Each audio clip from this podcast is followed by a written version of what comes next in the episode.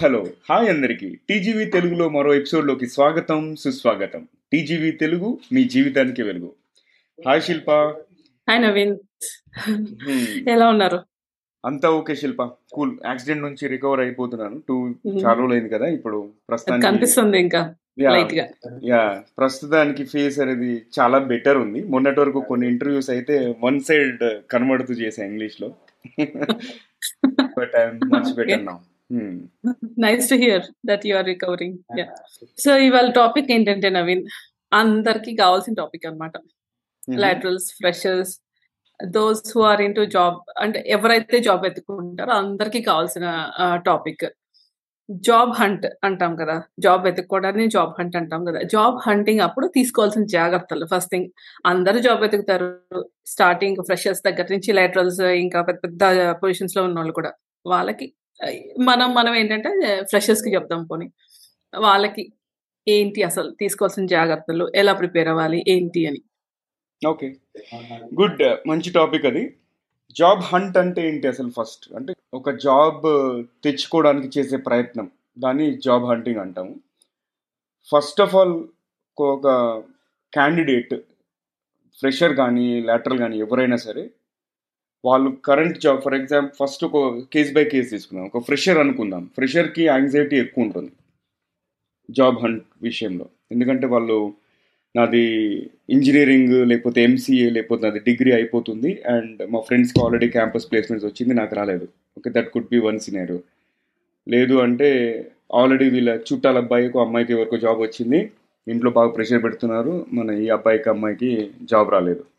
ఈ fresher tag expiry గురించి మనం ప్రీవియస్ ఎపిసోడ్లో మాట్లాడుకున్నాం కదా. అట్లాగే ఏంటంటే ఇంజనీరింగ్ అయిపోయి టైం గడుస్తున్న కొద్దీ టెన్షన్ అనేది పెరుగుతూ ఉంటుంది. ఎందుకంటే ఫ్రెషర్ వ్యాలిడిటీ జనరల్గా చూసుకుంటే within one year job కొట్టగలిగితే గ్రేట్ అది.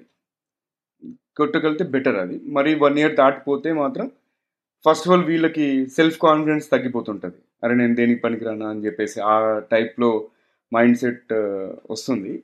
ఆ మైండ్లో అలాంటి థాట్స్ వస్తూ ఉంటాయి. సో ఫస్ట్ ఏంటంటే టెన్షన్ తీసుకోకూడదు. ఓకే జాబ్ నాకు రావాలి అనేది అందరికీ ఉంటుంది. బట్ ఈ ప్రతి ఇంటర్వ్యూ వెళ్ళినప్పుడల్లా నేను నాకు ఈ జాబ్ నేను కొట్టి తీరాలి అనే టైప్స్లో వెళ్ళకూడదు ఎప్పుడైనా. కొంచెం క్యాజువల్గా వెళ్ళి ప్రిపేర్డ్గా వెళ్ళి అటెండ్ అవుతే దెన్ సక్సెస్ అనేది వాళ్ళకి వస్తుంది. అండ్ జాబ్ సెర్చ్ విషయంలో ఇప్పుడు ఫస్ట్ ఆఫ్ ఆల్ కొంతమంది కొన్ని మిస్టేక్స్ చేస్తూ ఉంటారు.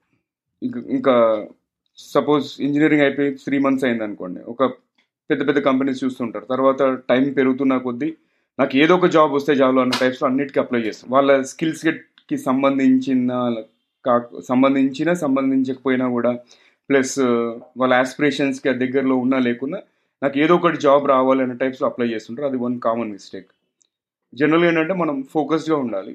ఫోకస్డ్గా ఉండి సరే నాకు వెబ్ డెవలప్మెంట్ సైడే వెళ్ళాలి అనుకుంటే వెబ్ డెవలప్మెంట్ వెబ్ డెవలప్మెంట్ మీదనే ఫోకస్ చేయాలి. రైట్? ప్యారలల్గా మనకి జాబ్ రాలేదు అంటే ఇంతలోకి ఓపెన్ సోర్స్ ప్రాజెక్ట్స్ ఇంతకుముందు చెప్పుకున్నట్టు ఓపెన్ సోర్స్ ప్రాజెక్ట్స్ ఏదో ఒకటి చేస్తూ బిజీగా ఉండి ఆ స్కిల్స్ అనేది మనం పెంచుకుంటూ ఉండాలి. రైట్? ఏదో ఒకటి కావాలి అన్నట్టు డొమైన్ చేంజ్ అవ్వకూడదు. అండ్ నెక్స్ట్ పేషెన్స్ ఉండాలి. థర్డ్ వన్ రిఫరెన్సెస్ కరెక్ట్గా యూజ్ చేసుకోవాలి. అప్పుడు ప్రాబ్లమ్స్ అనేవి ఉండదు. ఇంకా లాటరల్స్ విషయానికి వస్తే అంటే ఆల్రెడీ ఒక three four years experience ten years experience వచ్చి నాకు కరెంట్ కంపెనీలో సరే శాలరీ బాగాలేదు ఏదైనా కావచ్చు సిచ్యువేషన్ మొత్తానికి మూవ్ అవ్వాలని డిసైడ్ అయిపోయారు అనుకోండి అప్పుడు వాళ్ళు చేయాల్సింది ఏంటంటే ఫస్ట్ అండ్ ఫార్మోస్ట్ ఎలాంటి రోల్స్ అప్లై చేసుకోవాలనేది ఒకసారి ఇంట్రోస్పెక్షన్ చేసుకోవాలి. అసలు సరే నేను ఇప్పుడు ఫర్ ఎగ్జాంపుల్ ఫ్యూచర్లో నేను ఒక ప్రోడక్ట్ మేనేజర్ అవ్వాలి. అండ్ నేను ఒక జావా డెవలపర్ లాగాను సీనియర్ జావా డెవలపర్ లాగాను ఉన్నాను. అయితే ఇప్పుడున్న four to five years experience Java డెవలప్మెంట్లో ఉన్నాను బట్ నేను ప్రోడక్ట్ మేనేజర్ అవ్వాలి. సో నా నెక్స్ట్ రోల్ అనేది నేను ప్లాన్ చేసే ముందు ప్రోడక్ట్ మేనేజర్కి ముందు ఎలాంటి రోల్స్ ఉంటాయి? Business analyst senior business analyst అట్లాంటి రోల్స్ ఏమైనా ఉన్నాయా? నేను అట్లాంటి ట్రాక్ ఏమైనా చేంజ్ అవ్వాలనుకుంటున్నానా? లేదా అని వాళ్ళు డిసైడ్ చేసుకోవాలి. చేసుకొని దాని తగ్గట్టు రెజ్యూమేని ప్రిపేర్ చేయాలి. లేదు నేను సీనియర్ డెవలపర్ లాగా ఉన్నాను. ఇప్పుడు నెక్స్ట్ వచ్చేసి నేను సిస్టమ్ డిజైనర్ లేకపోతే ఆర్కిటెక్ట్ అవ్వాలి అనుకుంటున్నాను అనుకోండి. అప్పుడు దాని తగ్గట్టు రెజ్యూమే ప్రిపేర్ చేసుకొని ఆ కెరియర్ గోల్ తగ్గట్టు రెజ్యూమేని మాడిఫై చేసి అలాంటి జాబ్స్కి అప్లై చేస్తూ ఉండాలి. అండ్ ఈ ఈ- ఈ లాటరల్స్ విషయంలో కూడా ప్రతి దొరికిన ప్రతి కంపెనీ అప్లై చేయకూడదు. ఓకే ఫోకస్గా ఉండి మనకి కావాల్సిన ఒక సపోజ్ ప్రతి ఒక్కరికి కూడా డ్రీమ్ కంపెనీస్ ఉంటాయి.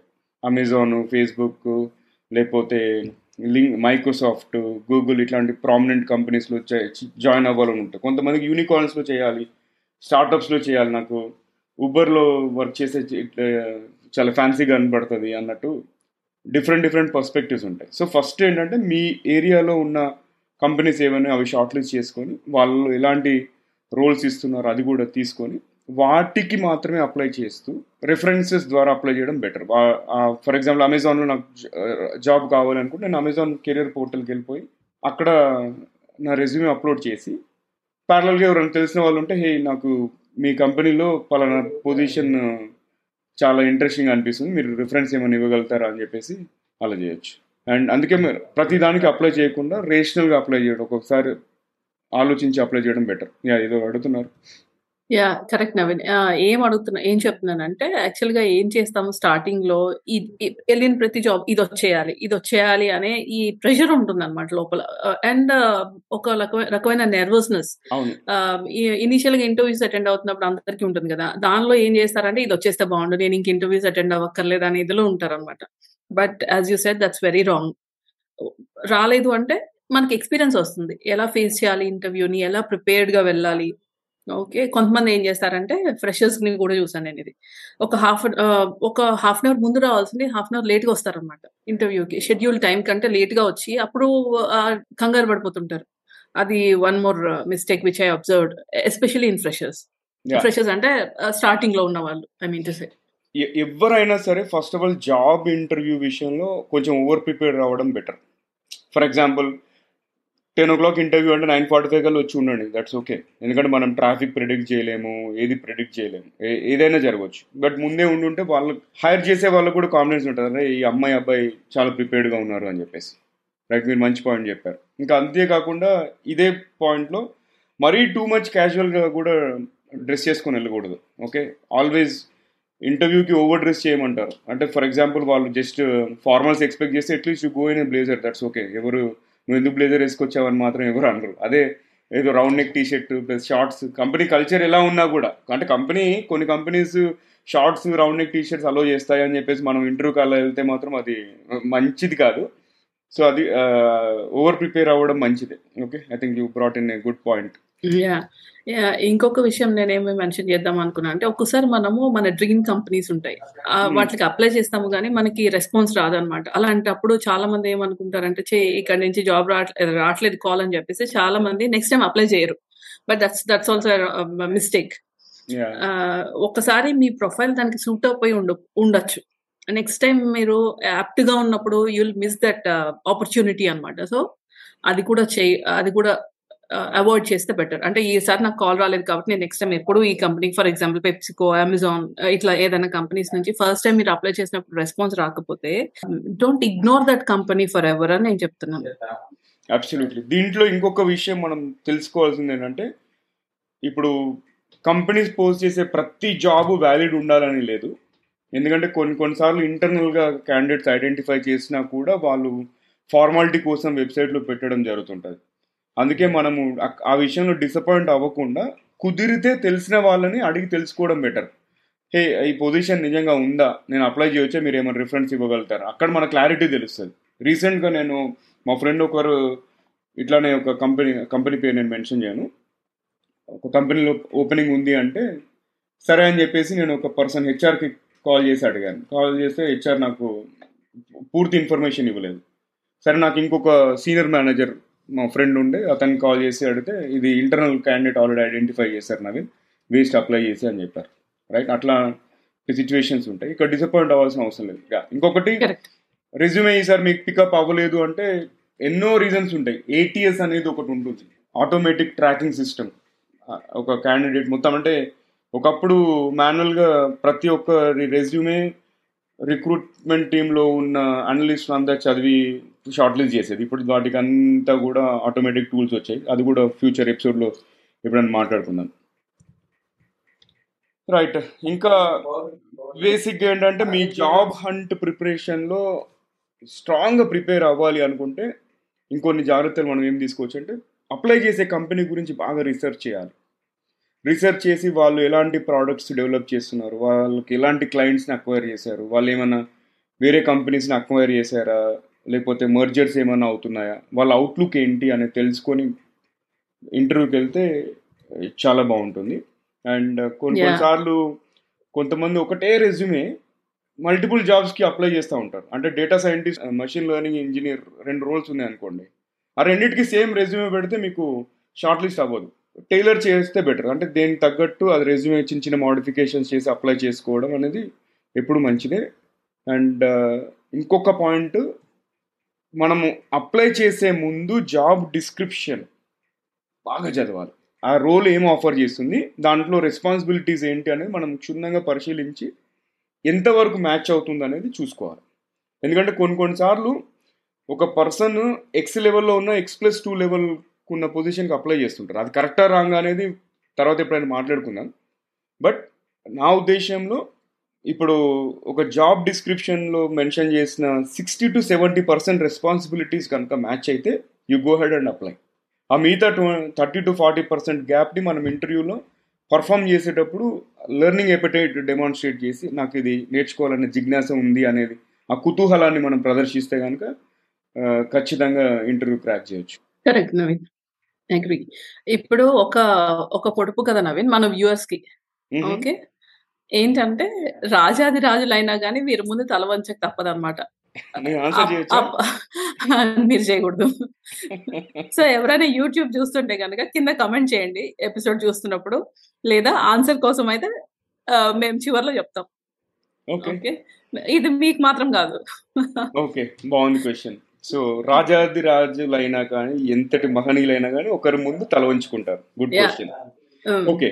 సో మన ఈ జాబ్ హంట్ టాపిక్ కనుక ఇంకా కంటిన్యూ చేస్తే ఇంకొక మెయిన్ థింగ్ చాలామంది ఇగ్నోర్ చేసేది కవర్ లెటర్ కవర్ లెటర్ విషయంలో ninety five percent of the applicants cover letter అనేది రాయరు. ఒకవేళ ఫైవ్ టు టెన్ పర్సెంట్ వాళ్ళు రాసినా కూడా డైరెక్ట్ నెట్లో ఏదో దొరికిన కాపీ పేస్ట్ చేస్తారు. బట్ కవర్ లెటర్ అనేది ఇప్పుడు ఒక సమ ఉజ్జీలు క్యాండిడేట్స్ ఉంటారు కదా ఇద్దరు సేమ్ టాలెంట్ uh, ఉండి ఆల్మోస్ట్ నాకు ఇద్దరికి సేమ్ స్కిల్ సెట్ ఉండి సేమ్ ప్రొఫైల్ ఉంటుంది. సేమ్ ప్రొఫైల్ ఉండి వాళ్ళలో నుంచి నేను షార్ట్ లిస్ట్ చేసుకోవాలనుకుంటే ఒకవేళ by looking at the cover letter నేను షార్ట్ లిస్ట్ చేసుకోవచ్చు. రైట్ కవర్ లెటర్ కూడా చాలా ఇంపార్టెంట్ ఎందుకంటే కవర్ లెటర్లో మనం రెజ్యూమేలో మెన్షన్ చేయలేనివి దీంట్లో కూడా మెన్షన్ చేయొచ్చు. ఒక కంపెనీ ఉంటే కంపెనీలో ప్రాజెక్ట్ని మీరు ఎలా టర్న్ అరౌండ్ చేశారు? మీ సాఫ్ట్ స్కిల్స్ ఎలా లెవరేజ్ చేసుకున్నారు?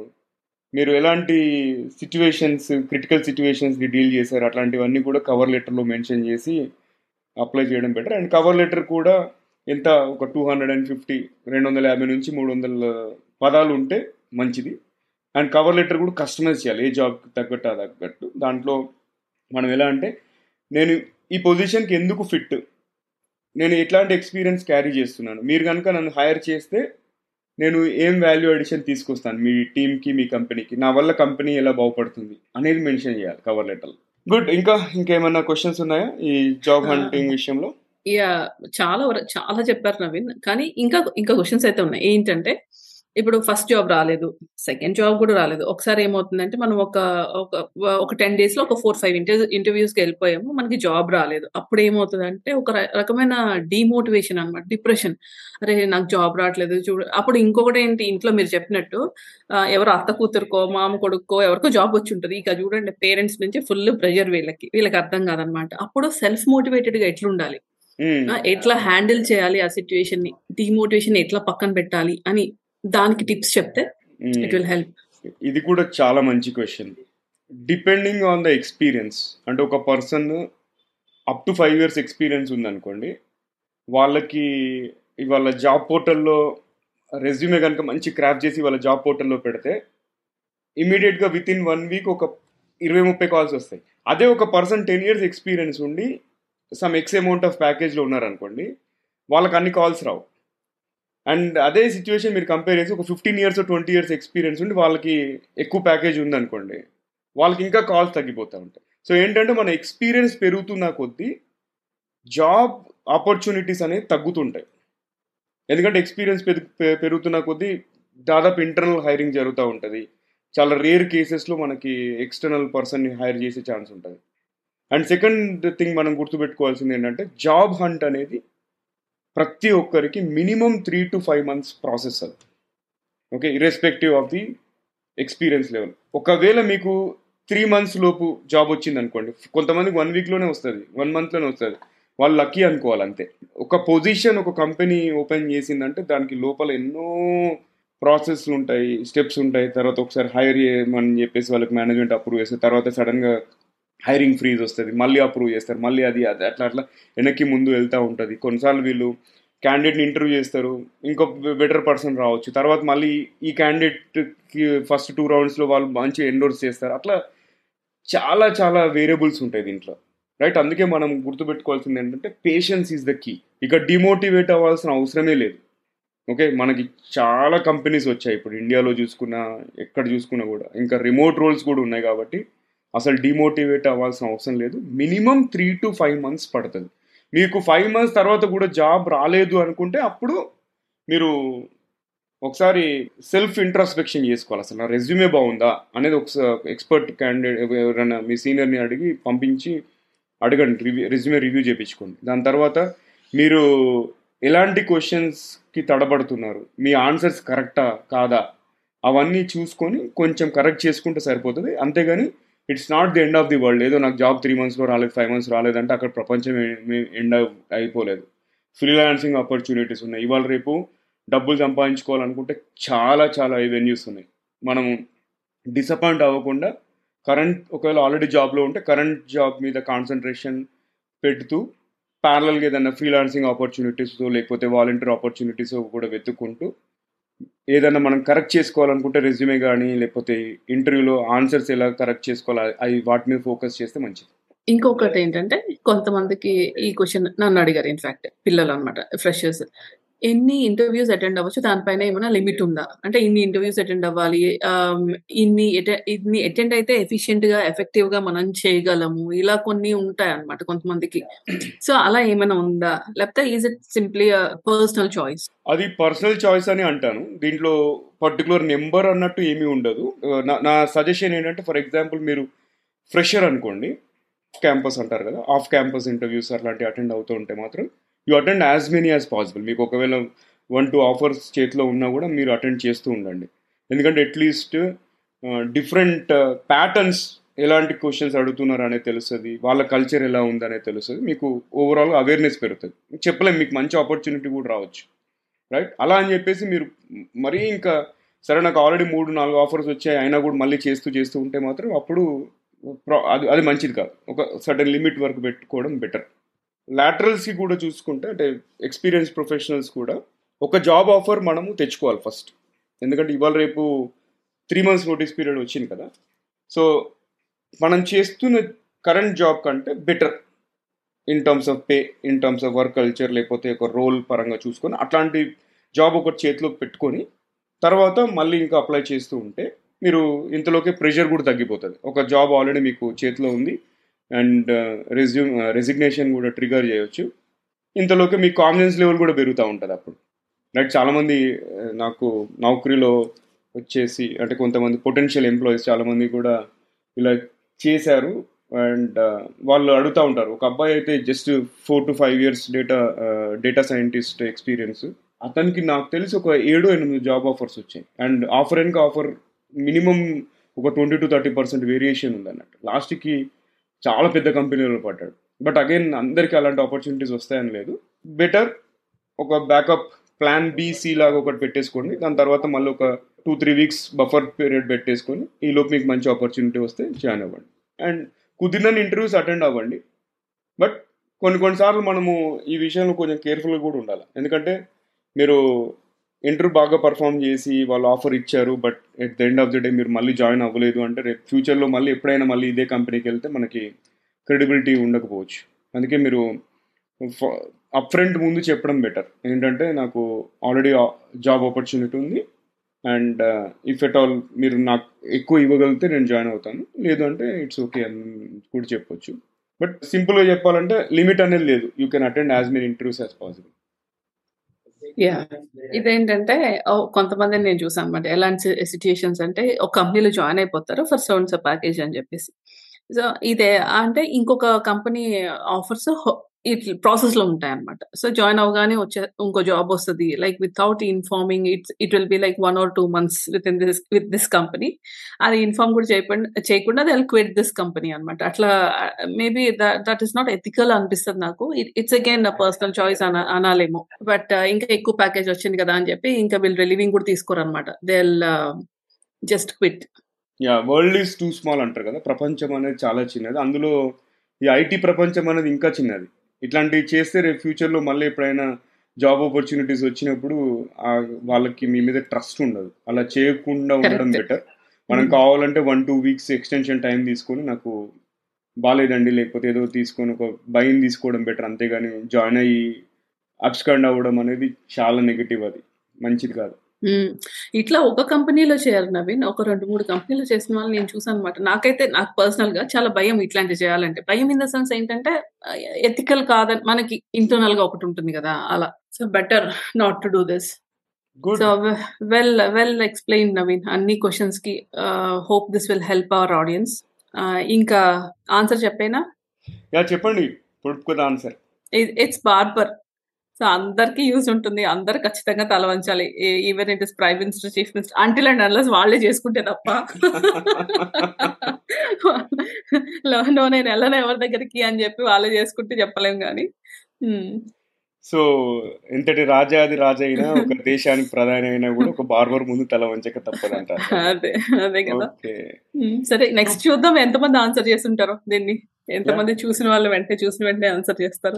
సూపర్ అట్లాగే ఆడియన్స్ కూడా ఇలాంటి ఇంట్రెస్టింగ్ క్వశ్చన్స్ ఏమైనా ఉంటే మనకి ఫార్వర్డ్ చేస్తే వాళ్ళ నేమ్ చదివి నెక్స్ట్ ఎపిసోడ్లో వాళ్ళ క్వశ్చన్స్ కూడా అడగొచ్చు మనం. అడగచ్చు మనం. యా కరెక్ట్ వండర్ఫుల్ సో ఇదండి వరల్డ్ ఎపిసోడ్ ఈ ఎపిసోడ్ కనుక మీకు నచ్చినట్టయితే కనీసం ముగ్గురు ఫ్రెండ్స్ లేదా colleagues తో షేర్ చేయండి. అండ్ ఇంకా మీరు మా ఛానల్కి సబ్స్క్రైబ్ చేయకపోతే ప్లీజ్ సబ్స్క్రైబ్ చేసి బెల్ ఐకాన్ నొక్కండి. అండ్ మీ సలహాలు సూచనలు అభిప్రాయాలు మాకు ఈమెయిల్ ద్వారా తెలుపగలరు. TGV Telugu at the rate Gmail dot com అంతేకాకుండా మీకు కెరియర్ పరంగా ఎడ్యుకేషన్ పరంగా ఎటువంటి క్వశ్చన్స్ ఉన్నా మాకు ఈమెయిల్ చేయండి. అండ్ ఫ్యూచర్లో ఎలాంటి టాపిక్స్ కవర్ చేయాలో కూడా తెలుపగలరు. మంచి స్పీకర్స్ ఎవరైనా ఉన్నా కూడా మాకు చెప్పండి. వాళ్ళని మా ప్లాట్ఫామ్లో ఖచ్చితంగా ఇంటర్వ్యూ చేస్తాం. వింటూనే ఉండండి చూస్తూనే ఉండండి. టీజీవీ తెలుగు మీ జీవితానికి.